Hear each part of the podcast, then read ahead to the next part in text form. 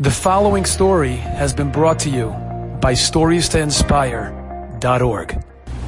I once had to speak to a very rowdy group of boys in, during the summer months. I mean, rowdy boys are challenging enough. Summer months is challenging enough. But it was like smacking in the afternoon, and you know, you could do it, just do it. I had no idea how I'm going to get these boys' attention. They were very, you know, you know, char- emotionally charged bunch of boys. And I do what I always do. Whenever I speak, I davened. Bershom, give me das, atachaynim. And let me tell you what the Bershom gave me. This idea.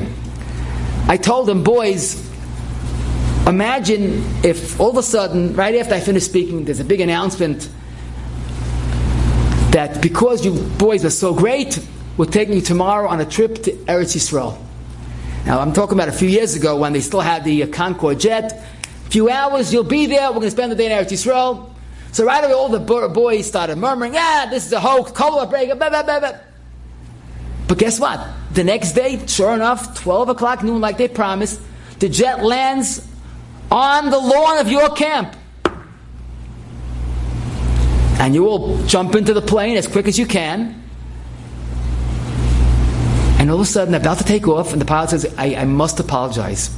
This never happened in my career. I've been flying forty years. I forgot to refuel. I can't go to Eretz Yisrael, but don't worry. I already called the dispatcher.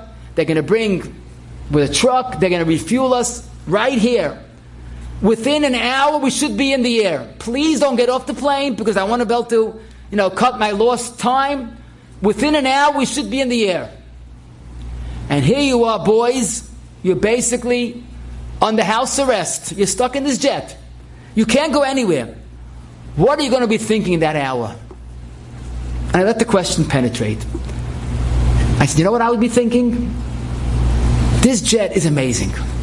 It must be millions of dollars, technology, you know, precision, you know, true, a work of art. It could fly to Eretz Yisrael in a few hours. But if there's no fuel, you're not going anywhere. Now, I don't know how much fuel costs, but it's, I'm sure it's a, a, a slight fraction of the cost of the jet. Look at the lesson. You could have a potential. You could be living in a world of potential.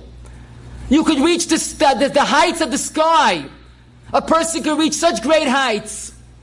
But without that fuel, and that's the tefillah, we're not going anywhere. Because the fuel is the unsung hero. No one knows where it is, how it looks, what it costs. You don't even see it. But everything of the plane, everything of a, of a person's ascent upward is tefillah. And that is my message. This is the success that we so desperately need. This is the way we become that ish matzliach that we so much want to be. We have to realize that the Bershom programmed the world. We are what we daven. Let me just close with a story. Yitzhak Zilberstein said this story happened with him, actually. He once got a message from Chaim Kanievsky. He didn't get a phone call. Chaim doesn't have a phone, but he got a message. Chaim wants to speak to him, to come down as soon as possible. So of course he went to Chaim's house. Chaim said, you know, I had a very interesting shayla a while ago. A boy, B'nai Brak, a young child, was diagnosed with the dreaded illness. And the doctor basically said he has to go undergo the various treatments. He's going to lose his hair. It would be a very traumatic experience if suddenly he lost his hair after the treatment. The parents just tell him about the eventuality that he's going to go to the treatment, he'll lose his hair, but he'll be okay, hopefully he'll survive, but you have to break it in slowly. So the parents took this child and they sat him down and they explained to him in detail what's going to be, and he's going to lose his hair. And the boy got very emotional and said, went to the corner and started davening, talking to Hashem. Must have been a mature child. So, I'm sick. No, that's your Ratson. Lose my hair. That's your Ratson. But how am I going to go without my payos? How could a Yiddish boy be without his payos? I need my payos. Whatever you do is what, what you know what you're doing, but please keep my payos. And the parents heard this, and they, they, they just tore their hearts apart. Look how, you know, how sincere he is, but but it's it's it's not real. It's not realistic. hair falls out, the payos falls out.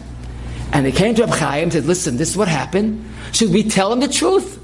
It might be more painful, but maybe it's worse if he'll lose his payos. So Reb Chaim said, I told her, wait a second. If he davened, why don't you believe in his tefillah?